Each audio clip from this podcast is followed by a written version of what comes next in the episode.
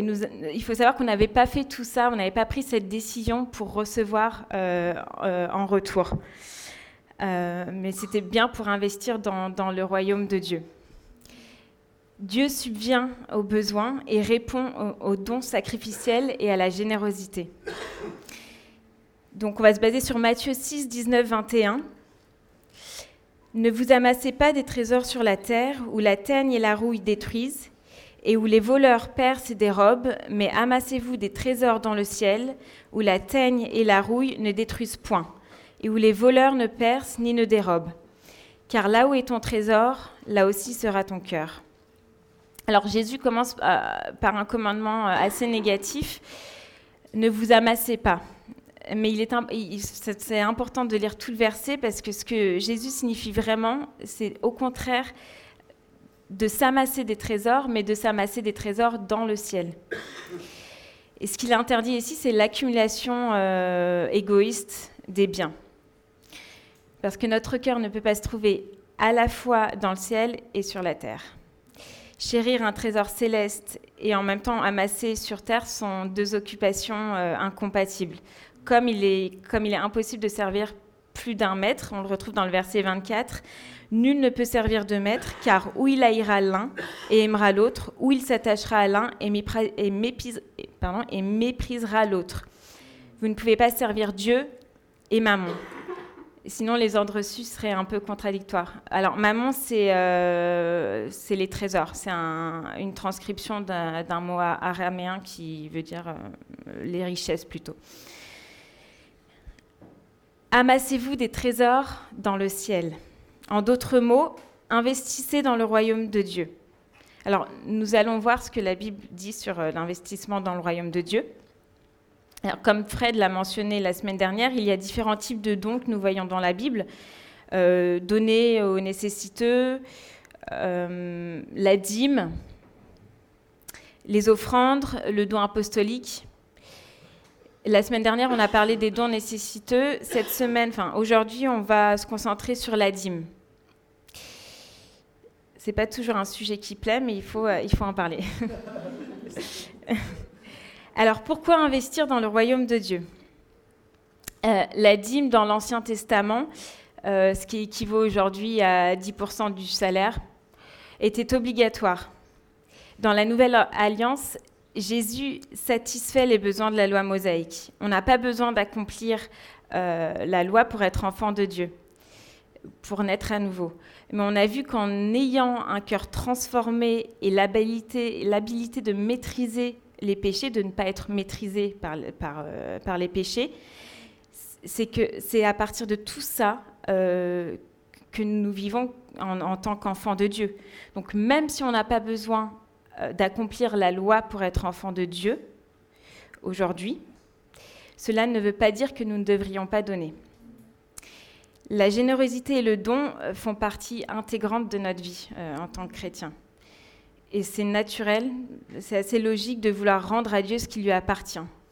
Et à la cité, on croit que, la dîme appartient à Dieu. Euh, dans Malachie 3.10, apportez à la maison du trésor toutes les dîmes, afin qu'il y ait de la nourriture dans ma maison.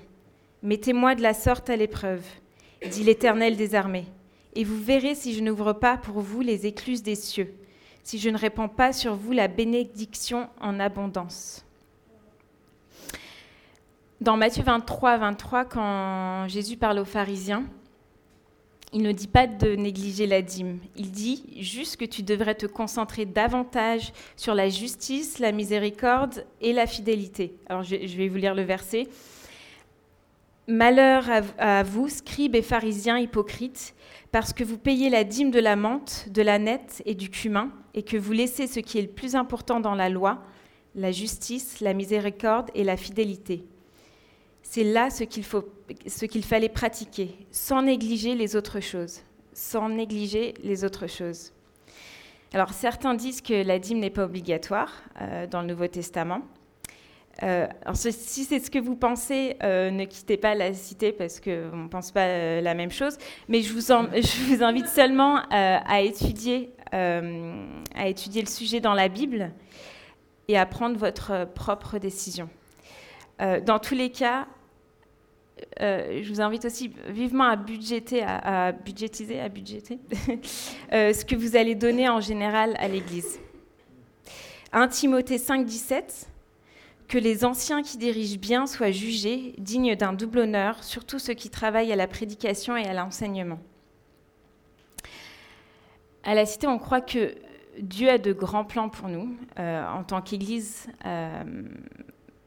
à Paris et que Paris a besoin de, beaucoup, euh, beaucoup d'églises. Il y en a beaucoup, mais des églises qui apportent la vie et qui sont remplies par, par le Saint-Esprit, qui nous rendent vivants. alors pour ça, ça, signifie qu'on a besoin de payer les locations pour se rassembler chaque dimanche, payer les enseignants si possible, ce n'est pas le cas ici. Les enseignants sont limités dans leur travail, si, on ne peut pas les payer, euh, s'ils peuvent même pas travailler à mi-temps, en fait. Et ça, c'est à travers euh, ce que tu donnes à l'Église que, ça va pouvoir, euh, que ça va pouvoir se faire. Alors 10%, c'est le minimum pour combler les dépenses de l'Église locale.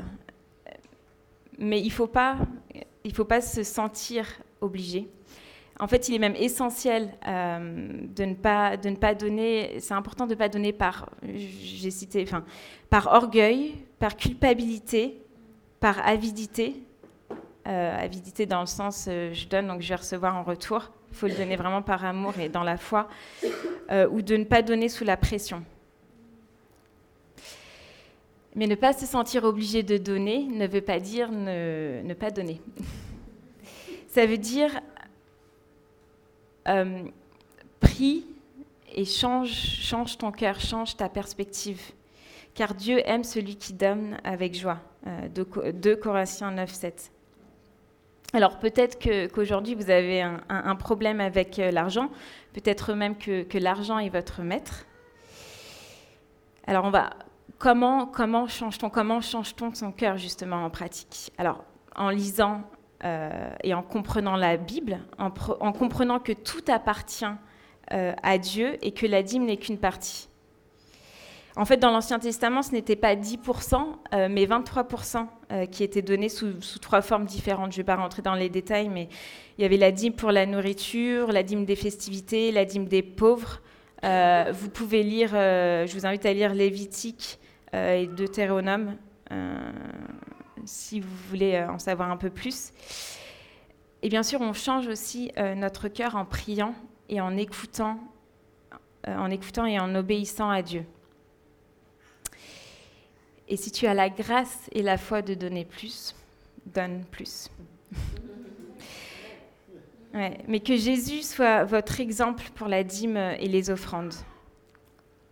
Au ciel, il avait tout et pourtant il a tout sacrifié pour nous, même sa vie pour nous sauver. C'est une citation de Billy Graham. Alors l'argent en soi n'est pas mal, mais c'est l'amour pour l'argent qui peut être dangereux. Si vous êtes chrétien, euh, que vous avez la grâce et la foi de donner, de ne pas perdre, vous ne manquerez pas, au contraire, vous serez riche. Matthieu 6, 25, c'est pourquoi je vous dis, ne vous inquiétez pas pour votre vie, de ce que vous mangerez, ni pour votre corps, de quoi vous serez vêtus La vie n'est-elle pas plus que la nourriture et, corps, et le corps plus que le vêtement? Regardez les oiseaux du ciel. Ils ne sèment ni ne moissonnent, et ils n'amassent rien dans des greniers. Et votre Père céleste les sourit. Ne valez-vous pas beaucoup plus qu'eux? Andrew Murray, qui est un écrivain et un pasteur, euh, pasteur sud-africain, qui était euh, l'arrière, arrière, arrière grand-père de mon mari aussi, a dit on demande combien on donne, Jésus lui demande combien nous gardons. Alors ça fait référence, et je ne l'ai pas noté, mais un, verset dans Marc, euh, je crois Marc 21, euh, aussi qui, de, la veuve et mendiante qui a tout donné en fait, et qui aux yeux des autres n'a rien donné, mais aux yeux de Jésus a donné beaucoup plus que, que tout le reste peu importe l'immense valeur de notre fortune sur Terre, elle perdra tout intérêt euh, dans l'éternité. Proverbe 23, 5. Veux-tu suivre du regard, du regard ce qui va disparaître? Car la richesse se fait des ailes Et comme l'aigle, elle prend son vol vers les, cieux. Il faut savoir qu'il n'y a pas d'exception à cette règle. Ce n'est pas peut-être où nous pourrions les perdre, c'est nous allons assurément les perdre. Nous allons perdre ces richesses. La, monnaie terrestre perdra toute valeur au retour de Jésus ou lorsque, lorsque nous allons mourir. Et ces deux événements peuvent euh, survenir à tout moment. voilà. Alors Jésus, qui est le meilleur conseiller financier, nous exhorte à transférer nos fonds de terre euh, vers le ciel. Alors, nos fonds de terre, un, endroit financier volatile, euh, au final, vers un endroit sûr. En France, nous sommes riches. Nous avons un salaire pour certains, ou des allocations familiales, des APL, de chômage, bonus, commissions, j'en passe. En France, il y a beaucoup. Nous sommes riches. Ça peut varier d'un mois à un autre, mais il y a toujours à donner. Et vous n'avez pas besoin d'être riche pour donner. D'ailleurs, si vous ne donnez pas maintenant, qui dit euh, que vous donneriez même riche? Et puis, en plus, il est dit euh, dans Matthieu 19, 23, 24, donc Jésus dit à ses disciples, Je vous le dis en vérité, un riche entrera difficilement dans le, dans le royaume des cieux. Je vous le dis encore, il est plus facile à un chameau de passer par le trou d'une aiguille qu'à un riche d'entrer dans le royaume de Dieu. Un peu plus loin, verset 29, Si vous vous consentez à des sacrifices sur la terre, vous, recevrez cent fois plus et aurez part à la vie éternelle. Alors donner de l'argent et du temps, ça coûte ça fait mal. Voilà, d'où l'intérêt, c'est un sacrifice. Et c'est logique d'investir dans ce qui a une valeur éternelle. Randy Alcorn, dans son livre Le principe du trésor, que je vous conseille de lire d'ailleurs, dit Donner, c'est investir pour Dieu. Euh, Rockefeller, John Rockefeller, fut l'un des, hommes les plus riches du monde. Et après sa mort, on demanda à son, comptable combien a-t-il laissé Et euh, la réponse est devenue un peu un classique du genre euh, il a tout laissé. En fait, il a tout laissé. Je cite Alcorn encore une fois vous ne pouvez pas l'emporter, mais vous pouvez l'envoyer au ciel avant vous. Vous ne, pouvez pas emporter vos richesses. Vous ne verrez, pas un corbillard suivi d'un camion de déménagement. Je vais vous raconter une, euh, une dernière histoire. En 1888, Alfred Nobel, qui était en fait, on connaît tous Nobel, mais qui était à la base un chimiste suédois, euh, il avait fait fortune en fait en inventant et en fabriquant de la dynamite. Et son frère euh, Ludwig venait de décéder en France.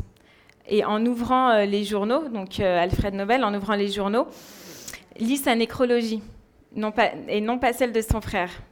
Et les, donc les journalistes avaient fait une erreur, plutôt, grosse erreur, mais euh, ça, arrive. Et on pouvait lire euh, sur la première de couve Le marchand de mort est mort. L'article parlait de, de, Nobel comme un homme qui s'était enrichi en aidant les autres à s'entretuer. Alors, ébranlé par cet article, il a décidé de changer son testament. Il a utilisé d'utiliser en fait son argent autrement.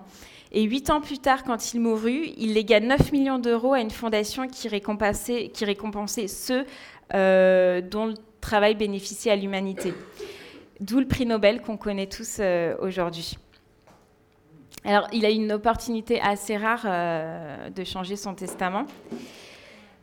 Alors, ce que je vous invite à faire, mais il faut faire attention, c'est d'écrire votre propre. alors, c'est pas super fun, mais d'écrire votre propre nécrologie et de dresser la liste des raisons pour lesquelles vous aimeriez qu'on se souvienne de vous, mais tout en gardant euh, en tête d'essayer de plaire à Dieu, au royaume de Dieu, pas, pas aux autres.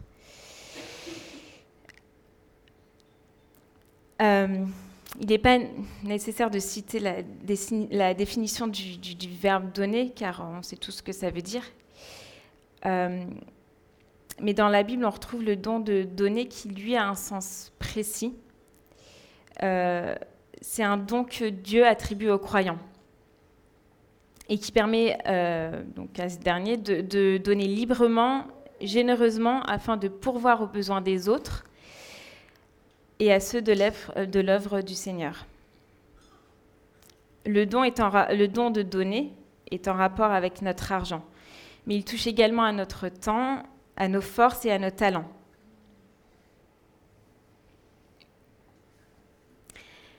Alors si, euh, si aujourd'hui vous pensez faire partie euh, de cette Église, euh, je vous invite à réfléchir à, tout ça, à prier sur ce sujet et à écouter Dieu. Et si vous avez besoin de, prière, vous, pouvez aussi venir nous voir ou prier, entre vous.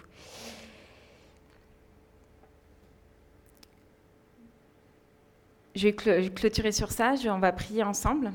Euh, si vous avez euh, des témoignages aussi, euh, soyez libres de, venir partager. Sinon, je prie.